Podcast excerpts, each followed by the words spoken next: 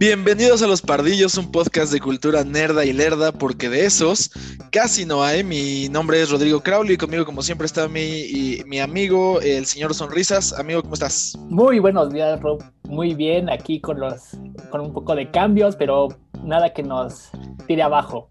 Exacto, digamos, este es un eh, es una versión retro de Los Pardillos, Ajá, este, remontándonos a nuestros primeros dos episodios este, donde empezábamos con solo un par de computadoras y una llamada de Zoom. este, pronto vamos a regresar a, a Valencia Studios porque pues ahí ya es, es como nuestra casa, pero por motivos eh, un poquito este, fuertes.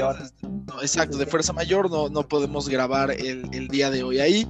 Eh, pero eso no quiere decir que la cultura nerda y lerda se tenga que perder esta semana. Este, esta semana también eh, vamos, o sea, habrán, o sea, las personas que nos escuchen verán que va a haber doble episodio esta semana, va a haber uno, este, hubo uno el, lunes para cuando ustedes ya estén escuchando esto y, va a haber otro el, martes. Entonces, este, pues bueno, la, cultura nerda y lerda nos sigue dando mucho de qué hablar. ¿Tú qué tal, amigo? ¿Cómo, cómo va todo? Muy bien, aquí festejando el 35 aniversario de The Legend of Zelda. ¿Qué es cierto. 35 años, oye, está, está muy cañón. Y una de las, este, de las historias más complejas, ¿no? De todas las sagas que tiene Nintendo. Sí, claro, o sea, de esos, este, son como tres líneas de tiempo, pero Nintendo no ha dicho cuál es la, la, la canon, por decirlo así. Ajá, como a cuál le creemos. Siempre que se mete en viajes en el tiempo, la verdad es que las cosas se, se complican muchísimo. Yo creo que donde menos complicado es porque es eh, poquito más este family friendly es este volver al futuro, que creo que ahí no, se vuelve tan complicado, pero ya, o sea, pero cosas como lo de Zelda, donde a veces es niño, a veces es adulto, a veces es una manzana. Exacto. Entonces, este, Zelda sí complica mucho las cosas. Demasiado. Pero también eso, eso lo ha llevado a ser una de las, este, de las sagas, más, más, exitosas, más queridas. Y, y la verdad es que son muy buenos. O sea, creo que hay uno o dos juegos de Zelda que no son tan buenos, pero en general los juegos de Zelda nunca decepcionan. No, generalmente no. Y precisamente este, en el Nintendo Direct, que la verdad yo lo vi para saber algo del de, Breath of the Wild 2. Este, ahora sí que nos dijeron, ¿saben qué, chavos? No tenemos nada, pero este, les traemos el, el del eh, Skyward. No, no es cierto. Skyward Sword, ya me acordé. Skyward Sword, ajá, HD, HD. Lo cual sí me decepcionó bastante, la verdad, porque yo esperaba noticias de la segunda parte del primero, ¿verdad? Claro, además está un poco chafa que, te sigan vendiendo HD como algo. Sí, algo súper, ¿no? O sea, como, exacto, es como, pues, o sea, ya casi todo es HD. Sí, claro. Menos el audio de este episodio. E, exacto, lamentablemente. pero pronto regresaremos. Pero, sí, la verdad es que sí, o sea, la verdad, las reacciones en general eh, de la gente eh, estuvo eh, pues, tristona, ¿no? O sea, de medio desangelada las revelaciones de Nintendo, sobre todo pensando que que Disney había hecho un summit similar, que de hecho tenemos un capítulo al respecto por si, por si lo quieren buscar, este, donde revelaron todo lo que iban a hacer, todo lo que estaban haciendo, casi casi todo lo que había, se les había ocurrido en un brainstorm, todo lo reveló Disney. Este, Warner hizo lo mismo, o sea, hizo algo muy similar con DC y, todos tenían como, todos tuvieron revelaciones buenas, eh, lanzamientos, primicias interesantes. Entonces esperaba mucho de, Nintendo y pues quedé quedamos más decepcionados que, que Link cuando alguien se refiere a él como, como Zelda. Sí, de hecho, ¿no? Entonces, pero pues la buena noticia es de que promete mucho ese juego, ¿sabes? Porque en el primer, este, digamos, tráiler se vio una historia que es del Ganon de hace mil años. Entonces, puede remontarse al, al Ganon de, de Ocarina of Time. Entonces, no, para mí, pero no, no sé qué Ganon sea, ¿sabes? Entonces yo creo que hay mucho que, que tendremos que, que esperar, pero pues bueno. Me gustaría que fuera el Ganon de Super Smash Bros. Ese Ganon era, genial, la verdad, ¿eh? Es, o sea, porque además era de los personajes pesados, pero era ágil, o sea, y, tenía buena pegada, o sea. Sí, claro. Es, es, un, buen, es un gran personaje, Ganondorf. Es un gran villano, y pues lástima que, que Nintendo aventó la Barbie la semana pasada y que por, lo pronto nos estamos quedando sin, sin una serie live action de, de Zelda que tanta sí, Claro. Sí. demasiado. Oye, y pues hablando justo de, trailers, esta semana estuvo, estuvo muy movida. demasiado movida. De, de trailers. Sí, sí, sí. Este, Cruella, yo creo que fue el, más sonado de, la semana. Sí. Que justo narra la, la historia de, de Cruella de Vil, pero antes de ser Cruella de Vil. Sí. Este. Eh, va a ser interesante, o sea, digo, es, es basada en una villana de los 60, o sea, o sea, la película salió en 1961, donde el maltrato animal pues no estaba tan mal visto y era como un buen como un buen gimmick para una villana de películas. Claro. Eh, lo que a mí me llama mucho la atención o lo que me da mucha curiosidad es cómo van a manejarlo, porque lo que han estado haciendo, eh, por ejemplo, lo que hicieron con Maléfica fue como darte el contexto de que pues no es tan mala, ¿sabes? O sea, creo que va a ser lo mismo. Pero aquí es como, ok, ¿cómo vas a justificar que es alguien que desolla animales para vestirse? O sea, por más que digas que no es tan mala, pues lo que sabemos todos del futuro de Cruella de Vil es que pues, sí, o sea, hacia eso, ¿no? Le arrancaba la piel de los animales para usarla. Este, entonces habrá que ver cómo, cómo lo maneja cómo lo maneja Disney. Este, porque pues al final tiene que ser family friendly porque pues, es Disney, ¿no? Lo que, lo que yo me quedé con duda es de, ¿viste los dálmatas que aparecen? Sí. ¿Serán los mismos de, ahora sí, de la película 100 dálmatas? No, no creo, ¿no? Digo, no sé, ¿no, verdad? No, no creo, porque además les faltaban, o sea, les hubieran faltado otros 99. O sea, según yo, por contrato, siempre tienen que ir los 101 juntos. Sí, claro, no, pero pensando de que es una precuela, o sea. Ah, ok, o sea, apenas se van a empezar a reproducir. Sí, exacto, así todavía no está en planes los, los bebés, ¿verdad? pues, pues habrá que ver. Eh, no sé, o sea, que sí, sí, sí, la quiero ver, o sea, es una película que, me llama la atención. Este, era de esas películas que pues iban a ir para el cine y pues probablemente, no sé si hagan lanzamiento simultáneo o si solo se vaya para Disney Plus. Pero, pero pues a ver cómo le va. Otro, otro trailer que ya, ya habíamos visto una parte en, en los comerciales del Super Bowl, este fue el de The Falcon and the Winter Soldier. Sí. Que ya está por salir, o sea, ya está menos de un mes de, que, de que salga esta, esta serie. Este, pues ya revelaron un poquito más del varón Simo, que sale ahora sí con, su como pasamontañas morado más apegado a los cómics, que pues para los que no recuerden, Barón Simo es el, villano de Civil War. Exacto.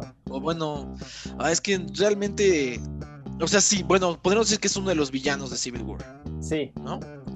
Este, pero no, o sea, en los cómics siempre usa como una, un pasamontañas morado, este, y un saco amarillo. Entonces, eh, el de la película, la verdad es que no tenía nada más que el nombre, o sea, no tenía nada que ver con el Barón Simo. Y ahora sí, va a ser el mismo actor, solo que ahora sí va a usar el, el, pasamontañas. Eh, otro trailer, amigo, eh, que también me emocionó muchísimo fue el de Mortal Kombat, ¿lo viste? Ah, sí, claro, cómo no, estuvo buenísimo me emociona un buen esa película. O sea, creo que creo que va a tener, o sea, ya han habido otras películas de Mortal Kombat, pero malísimas. Claro. Este, realmente malas. Sí, sí. Y esta se ve. Se ve buena. O sea, va a salir para HBO Max. Ah, y, y, en teoría también eh, en cines. Al menos creo que en Estados Unidos sí va a estar en cines. Ajá. Este. Y se ve bueno, o sea, eh, Sub-Zero se ve, o sea, pinta para ser el, el villano. Eh, y meten muchas cosas icónicas como el Get Over Here de Scorpio al final. Este, la parte en la que congela la sangre eh, de, del ah, rival para apuñalarlo. Hijo. Se muy chido. Sí, claro. Esa película no va a ganar ningún Oscar, pero. este... para los geeks, bueno, para los nerds como nosotros, es, bastante, ¿no? Sí, sí, sí. Y seguro va a ser, va a ser saga. O sea, seguro van a ser unas dos o tres. Sí, claro. Me gustó mucho el traje de Scorpion. Sí, muy bien hecho. Sí, de hecho. Y también este la voz de Sub-Zero tipo Bane. Ajá, sí. Sí, ¿no? Entonces, yo creo que esa película sí va a estar para, para checar más datos sobre ella. Pero también este, ahora vamos a pasar a otras noticias más recientes. Y Zack Snyder dijo que su película del, de la Liga de la Justicia va a salir para todas las plataformas y va a estar disponible el 18 de marzo. O sea, no vamos a tener que esperar a que salga en HBO Max. O sea, lo vamos a poder comprar en iTunes, rentar el 18 de marzo. Esa, me parece una, una gran noticia y también creo que es una movida muy inteligente por parte de, de Warner. Sí. Este, porque pues claramente casi nadie va a contratar el servicio solo por la película de Zack Snyder. Sin embargo, muchos la queremos ver y muchos estaremos dispuestos a pagar 100, 150 pesos por, verla. Eh, estamos hablando además de que es una película de cuatro horas. Entonces, sí, claro. este, pues sí, te, estás, desquitando tu lana. Sí, claro. Y, pues, la verdad es que yo, yo no me siento seguro de, de contratar este. HBO Max. HBO Max, exacto. O sea, creo que ya es demasiado. O sea, tienes Netflix, tienes Prime, tienes Disney Plus, tienes HBO Max. En Estados Unidos ya está, está Pico, que está Hulu, que yo no ah, creo que tarden en llegar acá. Este va a salir Paramount Plus. Eh, como que ya siento que ya es una, ya es un exceso, ya es un abuso. o sea, ya para eso mejor tengo televisión por cable y, rento por iTunes las películas que me interesan. Ajá, claro. Bueno, pues la verdad yo sí lo, yo sí lo pienso contratar. es que ahorita ya HBO Max está poniendo las pilas. Bueno. Sí está sacando contenido, contenido interesante. Exacto, entonces hay que ver qué más va a sacar la carne al asador, ¿no? Sí, claro, y, yo creo que conforme se vaya cimentando bien este, la plataforma y vaya adquiriendo más ingresos, cada vez van a ir haciendo cosas mucho más arriesgadas y mucho más, este, más locas, este, pues como lo fue haciendo Netflix, al principio era una que otra película original y principalmente contenido de otros, de otros este, creadores, y ahora yo, o sea, no tengo el dato, claramente no hice una investigación rigurosa, pero eh, Netflix yo creo que ya el 60% de su contenido quizá eh, es propio. Sí, claro, sí, sí, sí. Y, aunque hay, hay cosas muy, muy malas, hay cosas que también son muy buenas. o sea, exacto. Exacto, o sea, digo, por cada Stranger Things hay como 18 películas de la India que no, no son nada buenas, Ajá. pero pero, pero yo creo que esa es la tirada, o sea, cada quien, cada quien con el tiempo se va a volver mucho más celoso de sus propiedades y van a tener que recurrir a generar su propio contenido y eso creo que es lo que lo va a hacer interesante. Eso está padre, ¿no? De que le den este, más oportunidad a directores jóvenes, por así decirlo, poco Exacto. Entonces, pues ahí tienen todo. Y hablando ahora sí de Netflix, ahora este, ya te habías enterado de que este Tim Burton iba a dirigir una serie de, de del arco de, digamos, de los locos Adams, pero esta se va a llamar Wednesday, que es la hija. La hija, ajá, la hermana de Pericles. Exactamente.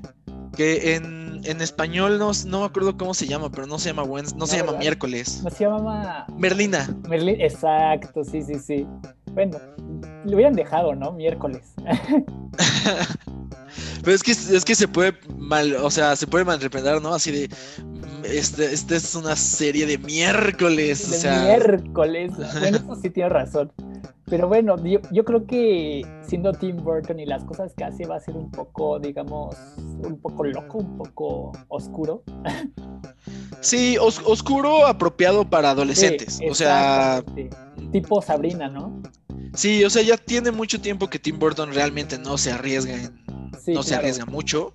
Eh, o sea, el contenido que él hacía a principios de los 90 se veía riesgoso, se veía este, innovador y así para los 90 y creo que más bien Tim Burton le ha faltado como actualizarse y, hay cosas que ha hecho últimamente como este, esta donde, donde Johnny Depp es un, es un vampiro eh, entre ah, las sombras o en las sombras. El juego de sombras, algo así. Ajá, el juego de Johnny Depp necesita maquillaje para actuar bien. Me parece que ese es el título que le pusieron en español. Este, que la verdad es que es mala. O sea, ya ha tenido otras buenas como la de Big Eyes. Es, o sea, bueno, esa, pues que no es como para tan, o sea, tan de adolescentes, está, está buena, está interesante. Sí, claro. Oye, y este, y en otras eh, noticias, regresándonos al mundo de los cómics, eh, Todd McFarlane, eh, que es el creador de, de Spawn, ya confirmó que ya están, este, ya están a nada, o sea, ya están arrancando la preproducción básicamente para, para hacer este reboot de, de Spawn, que justo lo platicábamos, es de esas películas que marcaron una generación de niños pequeños porque era, era muy agresiva para, para los 5 o 6 años que teníamos 7. y este... Y es, pero estaba padre, o sea, e, era como esas películas que te sentías muy cool de verla. exacto. Y ahora pues la van a relanzar con, Jamie Foxx, que me parece que es, ah, un actorazo y que creo que puede, puede funcionar muy bien este, para esta franquicia. Este.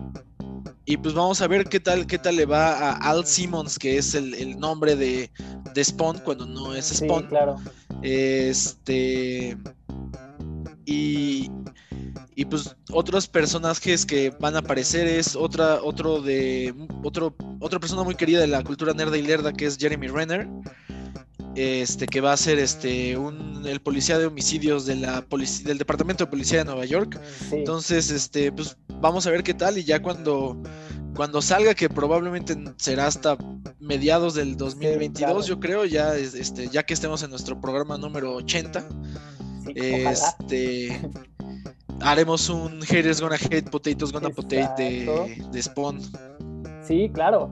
Pero bueno, vamos ahora con un tema que ayer fue trending topic en Twitter. Y fue el de que esta, ¿cómo se llama? Jennifer Lawrence podría ser la nueva Sue Storm. ¿Cómo te parece sí, eso? Pues eh, muchos fans están como medio decepcionados porque querían ver a la pareja de la vida real de John Krasinski y Emily Blunt. Pero eh, lo que te decía es que, o sea, Sue Storm es, es considerablemente más joven que, que Mr. Fantastic. Este, entonces, eh, por ese lado es que creo que Emily Blunt no hubiera hecho como un buen fit al personaje. Este y también creo que Emily Blunt, aunque tiene, o sea, he visto videos donde, donde es chistosa, siento que no tiene como esa chispa que se necesita para una película de, de, superhéroes de Marvel, y, o sea, de Marvel con Disney, o sea, que sabemos que se necesita alguien que sea como chistoso y fresco todo el tiempo, ¿sabes? Ah, y creo que Emily Blunt es más de esas actrices de me tomo muy en serio a mí misma como actriz. Y entonces no, no creo que pudiera ser match. Habiendo dicho eso, la verdad, a mí Jennifer Lawrence me cae muy mal la neta. Entonces, este, pues no sé, o sea, como que bien, o sea, creo que es un buen cast, o sea, creo que ella puede ser una buena Sue Storm y ahora que, que pues ya este Mystique ya no, o sea, ah, claro, sí. Van a hacer el reboot o bueno, no, sé qué vayan a hacer con los X-Men, pero probablemente ella no vuelva como Mystique, pues creo que es un buen momento y Los Cuatro Fantásticos es de las franquicias más importantes de Marvel, o sea, la gente tiende a olvidarlo porque no, la gente normalmente nos guiamos por la, importancia de las películas, pero en los cómics los Cuatro Fantásticos son fundamentales para, para, el, contar las historias de Marvel. O sea, los crossovers más padres o más interesantes, en muchos tienen que ver los Cuatro Fantásticos bastante. Entonces, eh, creo que Disney ha demostrado que si puede hacer crecer una franquicia, lo va a hacer. Y Los Cuatro Fantásticos se presta perfecto. ¿Por qué? Porque tienen eh, lazos con los X-Men, tienen lazos con Spider-Man, tienen lazos con Doctor Strange, tienen lazos con Iron Man. Este, al ser este Reed Richards de los hombres más inteligentes del universo Marvel, este, pues forma parte, por ejemplo, de los Illuminati. Este, ellos eh, son los que decidieron, por ejemplo, mandar a Hulk a, ah, Planet Hulk. Bueno, no, se llama Planet Hulk, pero a, pero, así lo pusieron. Scar, es, Skarsgård iba a decir, pero no, ese, ese es Pennywise. Este. Eh, entonces, pues. Ah, no sé. O sea, Jennifer Lawrence creo que sí lo va a hacer bien. Pero a mí, la neta, no me, o sea, no me late, no me late, pero pues lo va a hacer bien, seguro lo va a hacer bien. Sí, claro. Digo, en, digamos que en la, en su biografía, digamos, de películas de Jennifer Lawrence, tiene algunos aciertos y, algunos errores, ¿no? Y la verdad, el más representativo para mí es la que hizo en, ¿cómo se llama? Se llama Mother. Está en Netflix, si quieren, ahí le pueden buscar. Hace un gran papel este, también este, ha hecho, ha trabajado con grandes directores, entonces yo creo que pues sí puede hacer un gran trabajo. Sí, o sea, tiene las tablas y tiene, o sea, se, o sea, sí se parece, o sea, es alguien que sí podría hacer cosplay de Sue Storm, o sea, está, está bien, solo yo soy medio hater, la neta, y no, me cae bien, pero pues eso no tiene nada que ver con que haga o no haga un buen trabajo, que, yo creo que sí.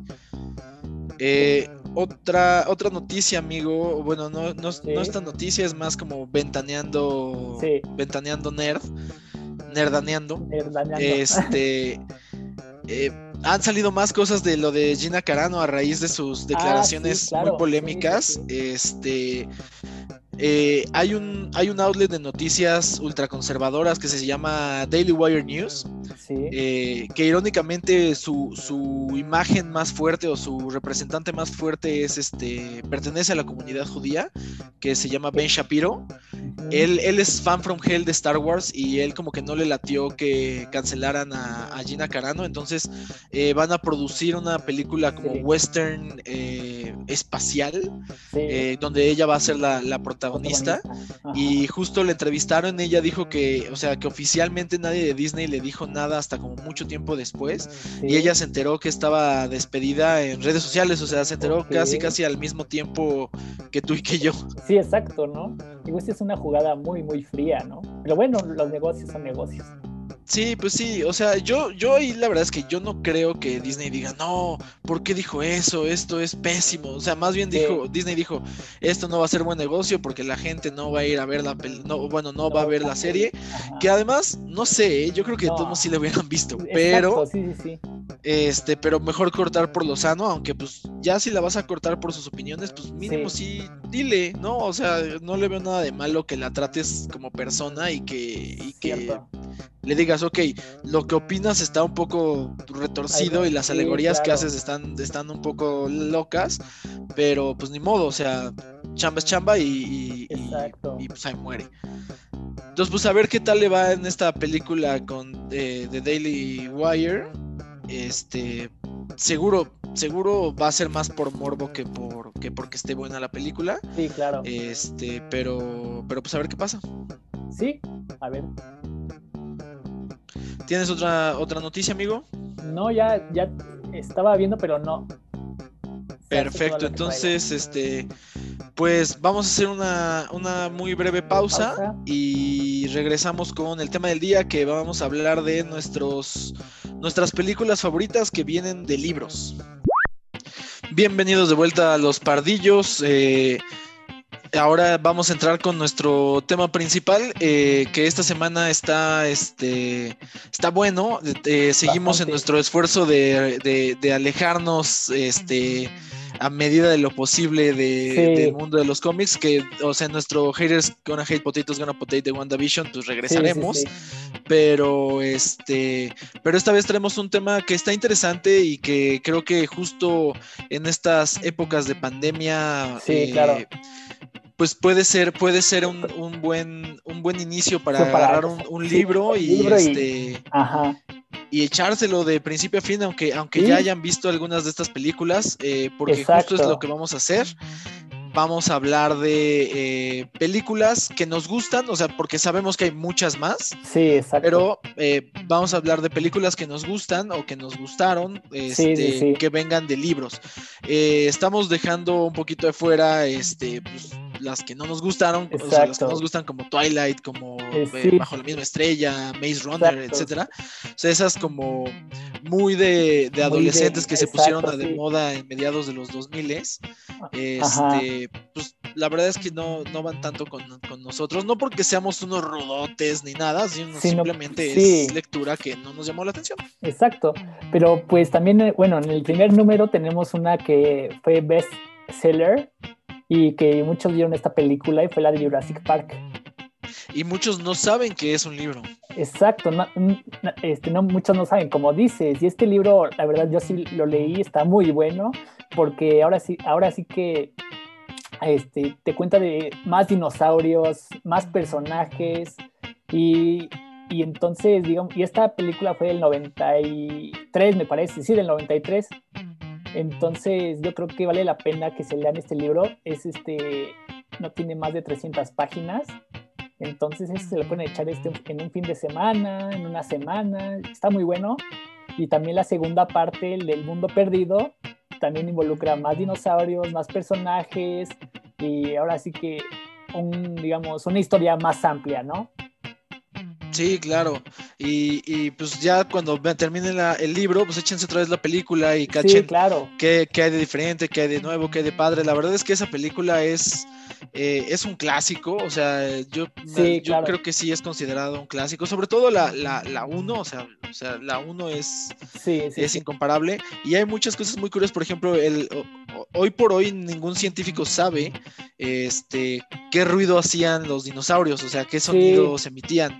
Se medio pueden dar una idea por la forma en la que están construidas sus cabezas, etcétera, aunque mucho de eso ya también se ha este, desmitificado en los últimos meses porque eh, porque pues, los modelos, etcétera, si fueran exactamente como decían los científicos de los, de los años 60, 70, los dinosaurios estarían muy raros si en verdad fueran así. Entonces, todavía hay mucho que descubrir de los animales. Y algo que a mí me llama la atención es que para la película de Steven Spielberg, el, el ladrido de. Bueno, el ladrido. Ladrido.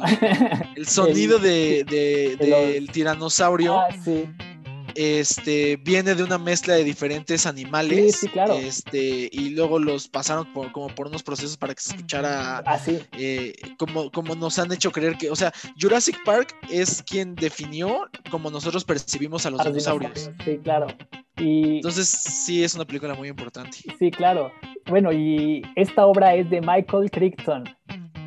Entonces, así por si la quieren buscar, este, cuesta 306 pesos en Amazon. Está a buen precio. Entonces yo creo que es una muy buena opción. Casi un peso por página. Exacto. Eh, pues mira, yo como siempre, eh, representando al demográfico este, de, los, de, los, de los viejitos, eh, tengo, propongo o tengo en esta lista a La Vuelta al Mundo en 80 días, que es un, es un libro de, pues obviamente, de, Julio Verne, ligeramente más, más viejo que Jurassic Park, este es de 1872. Este, y se hizo película en 1956. Ahora, el motivo por el que lo estoy eh, mencionando, por el que está dentro de mis, de mis, de mis películas de libros favoritas, es este por dos motivos. Uno, porque en su momento fue la película más, este, más cara que se había hecho en, Hollywood. Y este, y dos, y creo que es más el dos que el uno, eh, aparece eh, Cantinflas. Cantinflas tiene eh, un, papel, este, pues yo diría protagónico, eh, que es, este, hace el personaje de Passepartout, o, Picaporte, como es este, conocido en, español, este, que obviamente es como el, la mano derecha de Phileas Fogg, que es quien decide viajar por el mundo en un globo en 80, en, 80 días. Este, Cantinflas, de hecho, no quería salir en la, en la, en la película pero pues dicen que más bien lo agarraron a billetazos y, que él, o sea, puso sus condiciones y entre sus condiciones era que él no quería hacer como un cameo, porque lo que querían era que él, apareciera en algo como bastante más racista, como que era como un nativo o algo así, y él dijo, no, no, no, ni madres, a mí me, me tienen que dar este... Eh, una, un papel bueno, porque si no, no participo. Y, y, se, y, se, lo concedieron porque eh, eh, quizá no, o sea, ya la gente más joven no reconoce a Cantinflas como tal, pero el señor era una estrella de clase mundial eh, que tuvo al mundo en sus manos durante mucho tiempo. Y en esa película salió, o sea, hubieron un montón de otros cameos de gente que también era importante y y Cantinflas se, sobrepuso a cualquiera de ellos. O sea, aquí sale Frank Sinatra, este, Tim McCoy, eh, sale este eh, Buster Keaton. Eh, o sea, buscaron gente de muchos países también. sale este, ay, ay, ¿cómo se llama? Ah, Charles Boyer. Fernandel, que es este, que es también alguien sudamericano, me parece que es Fernandel. Ajá. Este, y pero obviamente salen muy, muy poquito. O sea, ah, no es cierto, mira, Fernandel es francés. Es comediante y es, bueno, era comediante, se murió en los 70 pero, pero era, era muy bueno. y este, entonces esta película, la verdad es que me gusta por eso, o sea, por la historia detrás de la película. Este, el libro de La Vuelta al Mundo en 80 días, igual lo pueden encontrar en, pasta dura en 225 pesos en Amazon. Ah, súper bien. Entonces, este, pues la verdad es que es un clásico. Eh, sí, claro. Lo recomiendo. El argumento, el argumento está, está bueno.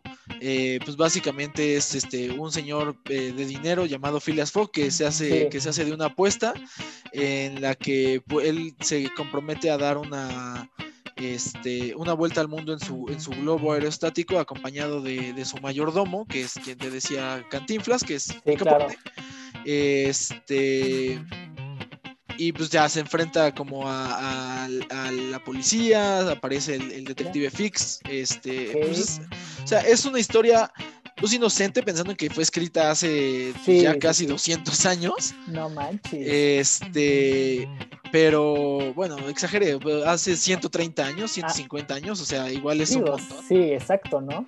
Pero, pero pues está padre, y si pueden ver la película con Cantinflas, está, está buena, la verdad es que eh, no es, no es wow de película, pero, para la época, o sea, contextualizándola, la verdad es que es, está, está buena. Ok.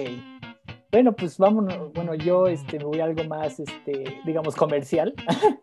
y es este, la saga de Harry Potter, que esta, bueno, la primera que salió en el 2001, Harry Potter y la piedra filosofal, que sí fue un, este, fue donde explotó toda, toda esta era de, de digamos, literatura fantástica, ¿no? Que fue Harry Potter, El Señor de los Anillos, pero en especial hubo una edición que ahorita le están buscando mucho y es la de Ediciones Salamandra ¿Por qué? Porque no sé si te acuerdas que tenía una pasta dura. Ah, ok, ok, sí, sí, sí. Y digamos que este mm, la traducción era muy buena. ¿La traducción era muy buena o no era muy buena? Era muy buena. Ah, ok, ok. Y, cosa, y los dibujitos estaban súper padres, cosa que ahorita los dibujitos están súper están súper feos, la verdad. Y yo creo que este libro marcó la niñez de muchos. Sí, claro, la niñez y la adultez, o sea, ese libro yo creo que eh, ha sido de los de los más, este, que, de los libros que más furor han, causado. O sea, hay mucha gente que hoy en día es lectora gracias a Harry Potter. Exactamente. Y eh, de la controversial J.K. Rowling. Sí, claro, digo, ahorita, pues, por eso mismo de que dices la controversial J.K. Rowling, pues ahorita ha dado muchas declaraciones no, no muy a su favor, ¿verdad? no, siento que cada que habla este, se hace más daño. Más, exacto. Sí. Entonces, esperemos que ya no siga con lo mismo. y pues digo, este libro seguramente ustedes ya lo, ya lo leyeron, igual que yo. Sí, o sea, básicamente para el que no lo haya leído y que haya vivido bajo una piedra y este, durante más de 20 años. Es la historia de un niño que él cree que es normal y tiene una vida miserable y de pronto descubre que es mago. Y pues básicamente cada uno de los libros es como un misterio por, aparte, pero lleva una, un hilo conductor sobre, el, sobre el, pasado de, Harry Potter, de sus amigos y este principal villano que, que se llama Voldemort. Exactamente. Pues algo interesante, amigo, es que yo no he visto nunca todas las de Harry Potter. O sea, he visto como tres. Sí. ¿Y, cómo por qué?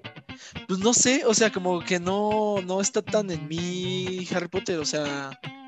No manches. Sé, que es de esas películas que debo ver o de esos libros que debo leer solo para, o sea, por, cultura universal. Exacto. Pero no sé, o sea, es algo que me, me plantearé hacer mientras siga esta cuarentena ok, pues ya tienes, digamos, una tarea que hacer para... Exacto. Para, este tiempo.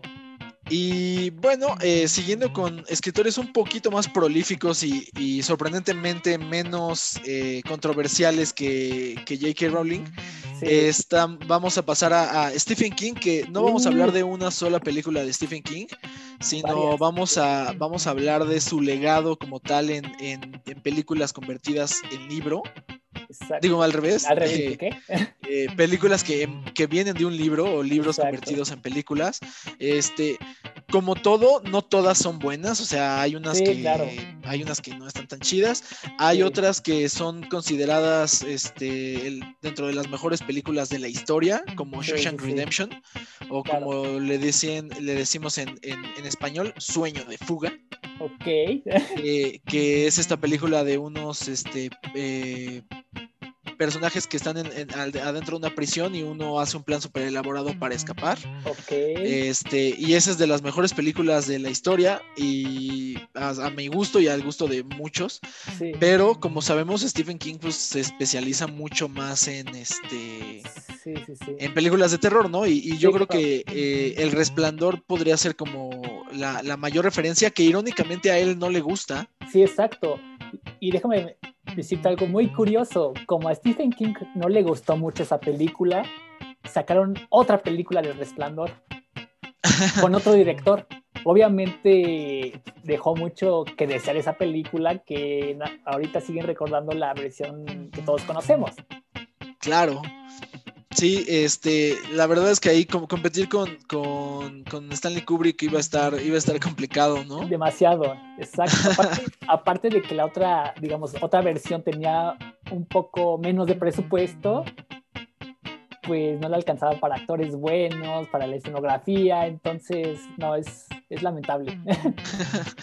y, de ahí, o sea, hay, muchas más, hay, muchas películas que seguro ahorita que, las, este, que las mencionemos la, van a pensar, ah, caray, ¿a poco ese era un libro de él? O sea, hay muchísimas. está Cuyo, que es la de un perro pues, asesino, Los Niños del Maíz, que son estos niños como menonitas con poderes este, eh, de controlar la mente, eh, La Zona Muerta o Dead Zone. Eh, Doctor Sueño. Doctor Sueño, El, Sobreviviente, este, Cementerio de Mascotas, Eclipse Total. Eh, claro, It que pues, ha revivido fuertemente con esta, con esta última saga. Este, y que la película original, o sea, es más nostalgia, pero la verdad es que no estaba tan buena. Y era una película hecha para, para tele. O sea, no, nunca fue. O sea, en México sí llegó a cines, pero en realidad en Estados Unidos era como una película que pasaban en, la tele. Sí, claro. Este, entonces, sí, o sea, el payaso, o sea, Pennywise eh, el, actor que lo interpretaba en las originales lo hace muy bien. Ah, se me fue su nombre, seguro estoy cometiendo un, crimen, pero, pero este Tim Robbins, creo que se ah, llama. Sí, sí, sí. Este, entonces, pero ahorita ha, revivido mucho It. Este, también hizo La Torre Oscura, que ah, mm. dentro de este Stephen King Universe, La Torre Oscura en los libros es muy importante porque de ahí emanan la mayoría de las cosas malas que salen de la mayoría de las películas de terror de Stephen King, como It, It incluido, aunque la película la verdad es que es, es que es mala. Este, Cementerio de Mascotas, eh, que también tuvo su remake hace poco. La cual es mala. Este, Sí, que también no, no, es lo mejor, pero bueno, este está entretenido. 1922, que está en Netflix, de hecho me parece que es este una original de Netflix. Exacto. creo que es este, serie, ¿no? No, no, no, ah, no. Sí, sí. No, creo que sí es película. Sí es película. Sí, ah, ok. Ya me hiciste dudar. Pero bueno, está en Netflix, pueden corroborarlo. Y, este, arrobenme en arroba RCKRW para decirme que estaba mal o que estaba bien. Este, entonces, como, como Carrie, por ejemplo, también es de Stephen King. Entonces, eh, un montón de películas que han forjado a, los que hoy en día nos gustan las películas de terror y a los que nos gusta esta, esta cultura, vienen de la mente de Stephen King. Él, aparece, de hecho, en muchas. Milagros Inesperado también es de él. La Ventana Secreta, que es, eh, es una película donde Johnny Depp no tiene nada de maquillaje y actúa bien, lo cual es, es sorprendente. Sí. Este, entonces, pues sí, o sea, la verdad es que es un, es un escritor súper prolífico. Eh, sus libros en promedio en Amazon están en, entre los 250 y los 350 pesos, los de pasta dura. Sí. Entonces, este, pues ahí el que quieran, la verdad es que sí son libros mucho más pesados que las películas. O sea, la mayoría de las películas le recordan un montón. Por ejemplo, la de eso, la de eso, por ejemplo, tiene unas cosas ahí como sexosas entre niños. Ah, sí. que están como hasta raras y la neta qué bueno que las cortaron de, la, de, la, película. Sí, claro. Este, pero, pero igual dense alguno de estos libros porque la verdad es que están, están buenos. mal, sí, claro. Y digo, siguiendo con lo mismo, este, me paso a una saga que sí fue todo un boom. Y fue la del Señor de las Moscas, ¿no, Crowley? Ah, sí, El Señor de las Moscas es, un gran libro, amigo. Eh, no sé si recuerdas justo ah, hablando del, hace un par de semanas que hablábamos de Los Simpson, este capítulo muy famoso donde todos los niños van al, al, concurso de las Naciones Unidas, este, que, que que Rafa va cuando están subiendo el jefe Gorgor le dice a Rafa, Rafa, si te sangra la nariz es porque te estás picando la nariz demasiado, muy poco. y entonces Otto, este, pues, o sea, por andar haciendo tarugadas, bueno, los niños sin querer hacen que Otto pierda el control del coche, y bueno, del camión, y quedan los niños este, varados en una, en una isla, este, donde tienen que establecer sus propias reglas, este, y funcionar como una sociedad funcional. Pues básicamente, eh, para quien no lo sabe, ese capítulo completo es un spoof de, del Señor de las Moscas. Eh, el Señor de las Moscas es este, un libro de 1954, ya sé, soy, soy viejo y, y modo. Este, que de hecho se hizo famoso ya hasta, hasta tiempo después. Eh, y, justo trata, trata esa, esa, historia, solo que en vez de ser el, autobús de la escuela y ser Otto quien va manejando, es un avión el que está transportando este, a estudiantes británicos eh, en el periodo de la guerra y se cae, bueno, el avión pierde el control por, justo por la guerra, le disparan y se mueren todos los adultos, excepto todos los adultos y quedan solo los, los niños, este, que los principales son este, Ralph, Piggy y Jack y hay como otros niños, este y pues la verdad es que se pone, se pone ruda la cosa, o sea, no es tan, no es tan amarillo, no es tan, tan rosa como los Simpson. Este, sí hay como, hay mucha, hay mucha violencia y este, y pues la verdad es que es una, es, es una cosa bien interesante porque incluso hubo, hicieron un reality show en Estados Unidos donde ponían a niños a, que fueran su propia sociedad utópica. Y este. Y pues la verdad es que no funcionaba bien. O sea, la mayoría de los niños quedaron súper tramados y lloraban y, no sé qué tanto. Ya después, o sea, algunos años después, en, 1990, este, surge la película. Eh, la dirige Harry Hook y, y pues básicamente es la misma trama, solo que en vez de ser estudiantes este, británicos, es una, son unos cadetes de una escuela militar gringa. Ok. Y este. la vi, ¿eh? Así. Uh. Sí, pues básicamente, o sea, seguro sí, es de esas que muchos años era parte de Canal 5 Cine Permanencia Voluntaria. Y pues, eh, en la película todos los, todos los niños están como en calzones toda la película, como en esos este, tidy whities, este este, como muy clásicos de esa, de principios de los noventas. Sí, claro. Y, pues la verdad es que no hay, o sea, no, no hay ningún actor famoso que haya salido de, de esa de, esas películas. o sea, de hecho, pues el director tampoco es como que hizo mucho después. Claro. Entonces, este, pero la película está buena, o sea, está, está, está domingueable y el libro está, está bueno. Este, ahorita mismo te voy a decir, en Amazon está en 200 pesos, de, el de pasta blanda. 202 pesos. Lo único interesante aquí es de por qué no hacen un reboot. Estaría bueno. ¿Eh? ¿Qué, qué volé? Pero, pero como en tiempos actuales, ¿no? Pues sí, en su defecto. Digo, lo, a mi gusto sería, digamos, pues tal cual como, bueno, nunca se va a poder hacer eso justo como el libro, pero más apegado al libro basado en el libro, pues. Sí, sí, sí. Creo que este creo que estaría padre y creo que eh, ahora que ya hay mucho más apertura a películas este, de clasificación C o, o sea que, hay más permisión para ver películas un poquito más violentas, este, se prestaría bien porque tiene unos, o sea, no, no, no tiene pasajes oscuros, o sea, al final era un, es un libro de los 50 que estaba pensado como medio para adolescentes, una audiencia de adolescentes, pero lo podrían hacer un poquito más oscuro, lo podrían hacer un poquito más, este, más interesante y, justo se presta muy bien para, para establecer el dilema de... Eh, pues a veces la gente dice que los niños siempre son buenos por naturaleza y pues la verdad es que no todos y no tanto.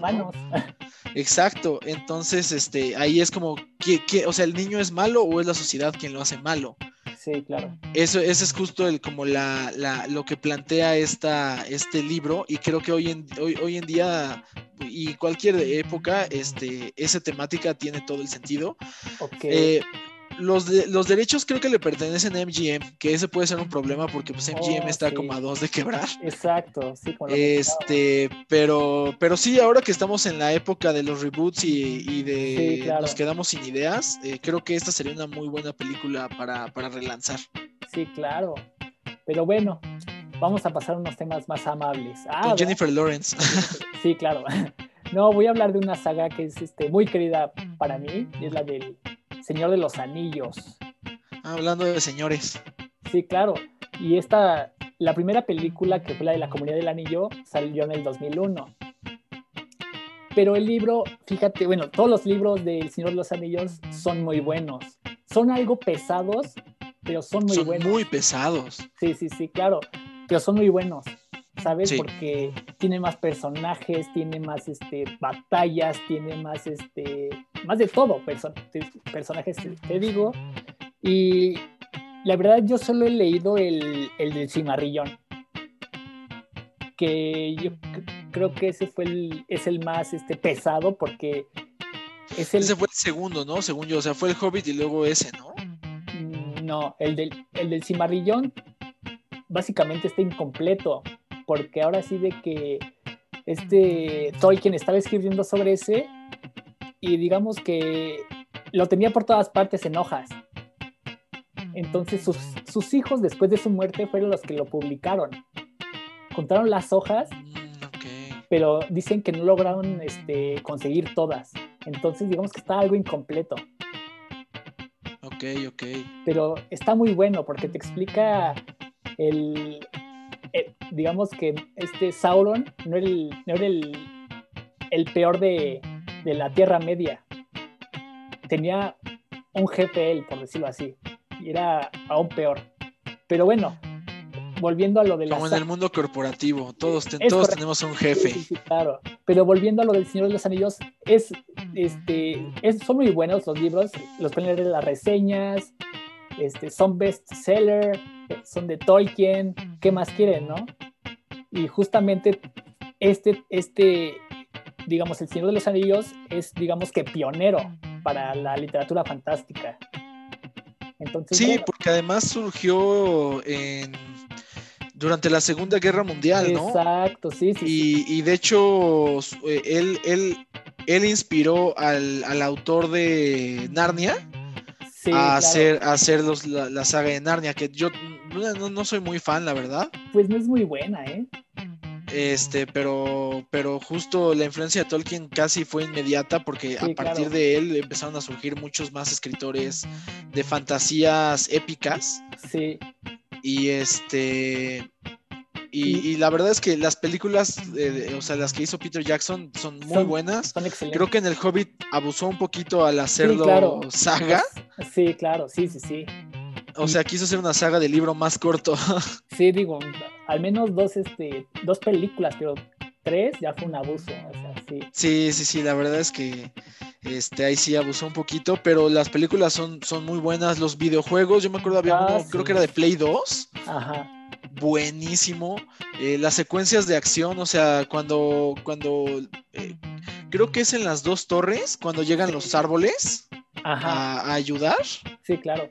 es bien emocionante. bueno, al menos a mí me emociona mucho las secuencias de acción. Y en la 1, cuando llega como el ejército de fantasmas. Esa fue la 3, ¿no? Oh, es en la 3. Ah, sí, es cierto. Este. Eh, o sea, como que está, o sea, está muy bien llevada la, película. O sea, yo, yo solo he leído El Hobbit. la verdad, y y uno, pues claramente haciéndolo de tres películas, pues no siento que me faltara nada. O sea, creo que casi, casi palabra por palabra está en, las tres películas. Y de las otras, no las, la verdad es que no he leído los libros, pero las películas, eh, yo recuerdo cuando salieron, las vi tres, cuatro veces cada una. Todavía de vez en cuando, si me la topo en la tele o algo así, las dejo. O sea, muy son, muy buenas películas. Sí, sí, claro. Y pues bueno, o sea, eh, la idea es hacer quizá uno, o sea, una segunda o tercera parte de, este, de este, de esta temática, señor Sonrisas, porque pues estamos dejando afuera muchas otras películas que, de las que ya platicaremos después, como La Naranja Mecánica, Alice en el País de las Maravillas, este, la, Guerra de los Mundos, Breakfast oh, at Tiffany's, este, Lolita. Entonces, eh, yo creo que sí vale la pena que, le demos una revisitada a este capítulo en algunas semanas y, pues platiquemos un poquito, un poquito más de, libros que se convirtieron en película y que nos gustan. Sí. Ahora vamos a pasar a nuestra gustada sección de Haters Gonna Hate and Potatoes Gonna Potate del último capítulo de WandaVision. Muy bueno. Muy bueno, eso creo que lo resume a la perfección. Eh, vamos, voy a hacer una breve reseña sin spoilers. Este, básicamente en lo que vamos es que eh, ya se sabe un poquito más de, que, de un poco qué está pasando. Eh, la, la, gente Rambo y Jimmy Woo, que ustedes recordarán por ser este Jim Halpert en The Office, en una de las bromas que John Krasinski le, juega a, a Dwight. Este, ya entendieron más o menos cómo funciona, ya descubrimos que, este, que hay algunos personajes que ya pueden entrar al, domo y Wanda también ya se está dando cuenta de que algo, algo no está bien. O sea, cada vez todo está apuntando a que algo no está bien. Visión también ya, ya se dio cuenta que algo no está bien. Y al final tenemos una revelación importante de lo que yo creo es un villano mediano de la serie, o sea, yo creo que el villano real aún no aparece, pero te revelan que ese villano mediano tiene mucho que ver este, con todo lo que sucedió en los primeros seis capítulos. Sí, claro, totalmente de acuerdo, ¿eh? Y también, eh, y también de que, digamos, que la gente de Rambo se va desarrollando más, ¿no? Exacto, ya están poniendo la mesa para esos este, Young Avengers y, y la verdad es que el personaje creo que al final, al principio me parecía como muy forzado y ya ahorita creo que ya, ya, tiene, su justo peso y ya tiene su razón de ser. Eh, quien creo que se ha robado la serie, bueno, no sé si ha robado la serie, pero creo que lo hace muy bien es este Kat Dennings, que aquí es la científica Darcy. Ajá su, o sea, su participación es muy buena y él como, o sea, tiene muchas escenas con, visión en esta, en este capítulo. Ajá. Y la verdad es que la química es, es buena. O sea, esa, esa, actriz creo que está, e, es muy buena para este tipo de papeles muy Marvel, donde es alguien que tiene que ser serio, pero chistoso a la vez. Exacto, sí, Ella lo hace, lo hace bien. Exacto, totalmente de acuerdo. Y por último, amigo, ¿qué serie andas viendo? Fíjate que una película que vi apenas ayer, que fue la de Nuevo Orden. Ah, sí, ya la vi. Sí, sí, sí. Que muchos la critican y todo, pero fíjate que a mí sí me gustó. Digo, es lo que pasaría si la clase social baja, por decirlo así, se revelara. Ajá, la clase enfocada a los, al servicio de los ricos. Exacto. Este se revelara. A mí me pareció un poco de violencia gratuita. O sea, hay muchas cosas que se entiende el punto sin que, sin que me lo enseñes. O sea, hay una parte donde están, o sea, están a punto de abusar de un hombre. Este, o sea, creo que tienen unas cosas de violencia gratuita que no es necesaria, pero así son las películas de, de, este director, eh, Michelle. Eh, ¿Cómo se llama? Michelle. Michelle Franco. Ah, cierto. Este. Después de Lucía, que también es de él, también ah, tiene unas cosas de violencia, pues también bastante gratuita. O sea, es muy buena, ¿eh? a mí me gustó bastante. Es buena, y este, pero sí hay cosas, o sea, cuando le hacen comer un pastel de caca, o sea, es como. ¿Qué pedo? no me lo enseñes, o sea, sí, claro. Eh, dámelo a entender, pero, creo que no es, o sea, no, no me afecta más o no me, no me crea más conciencia verlo. Pero yo creo que es para incomodarte, ¿sabes? Sí, no, claramente. Sí, no, sí, pero para que te incomode y de que, digamos, te, te concientice. Pues sí, o sea, es, una forma de hacerlo. Creo que hay otras formas en las que también te pueden concientizar, pero es su estilo y pues cada quien, ¿no? Ya cuando yo haga mi película, ya yo decidiré este que si pongo pasteles de, mierda o no. Exacto. Este, sí, es, es, es, es, buena, es buena reco. Este, ¿dónde la viste, amigo? Esa la vi en Cinepolis Click. Ah, bien, bien, bien. Está creo que a 60 pesos la rentada. El señor Sonrisas haciendo lo suyo para mantener a flote la industria cinematográfica mexicana. bien, bien ahí, señor.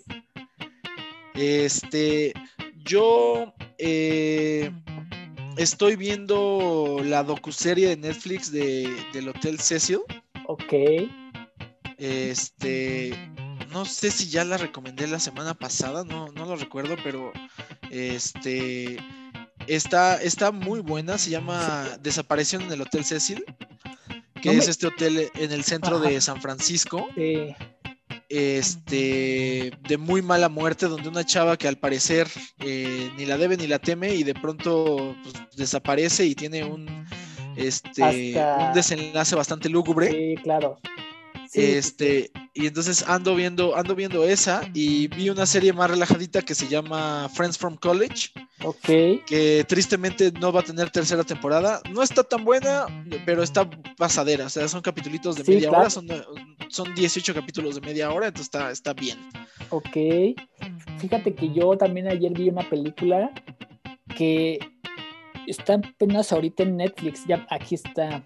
Se llama Descuida, yo te cuido Ah, claro, sí, acaba de salir, ¿no? Ayer, sí, claro. Sí, sí, sí. Que la neta, digamos que está, está dominguera, por decirlo así.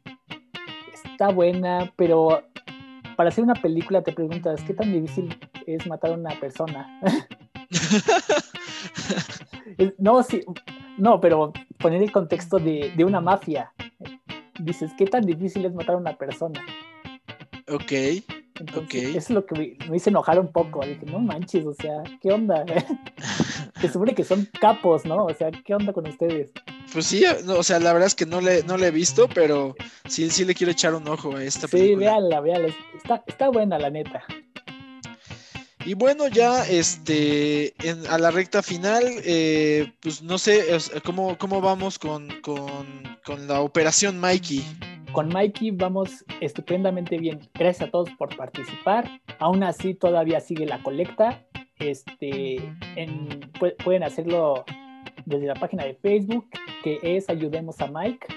Ahí escríbanos y les contestamos para los números, 200 pesos el boletito, entonces. Y se llevan un PlayStation 4, y, la mejor curaduría de juegos del, señor Sonrisas. Exacto, es lo que, eso es lo, eso es lo genial de esto. Pues bueno, este, gracias a todos por ayudar, gracias a todos por escucharnos. Este, esperemos regresar a, condiciones normales en estudios, en Valencia Estudios la, la, semana que entra.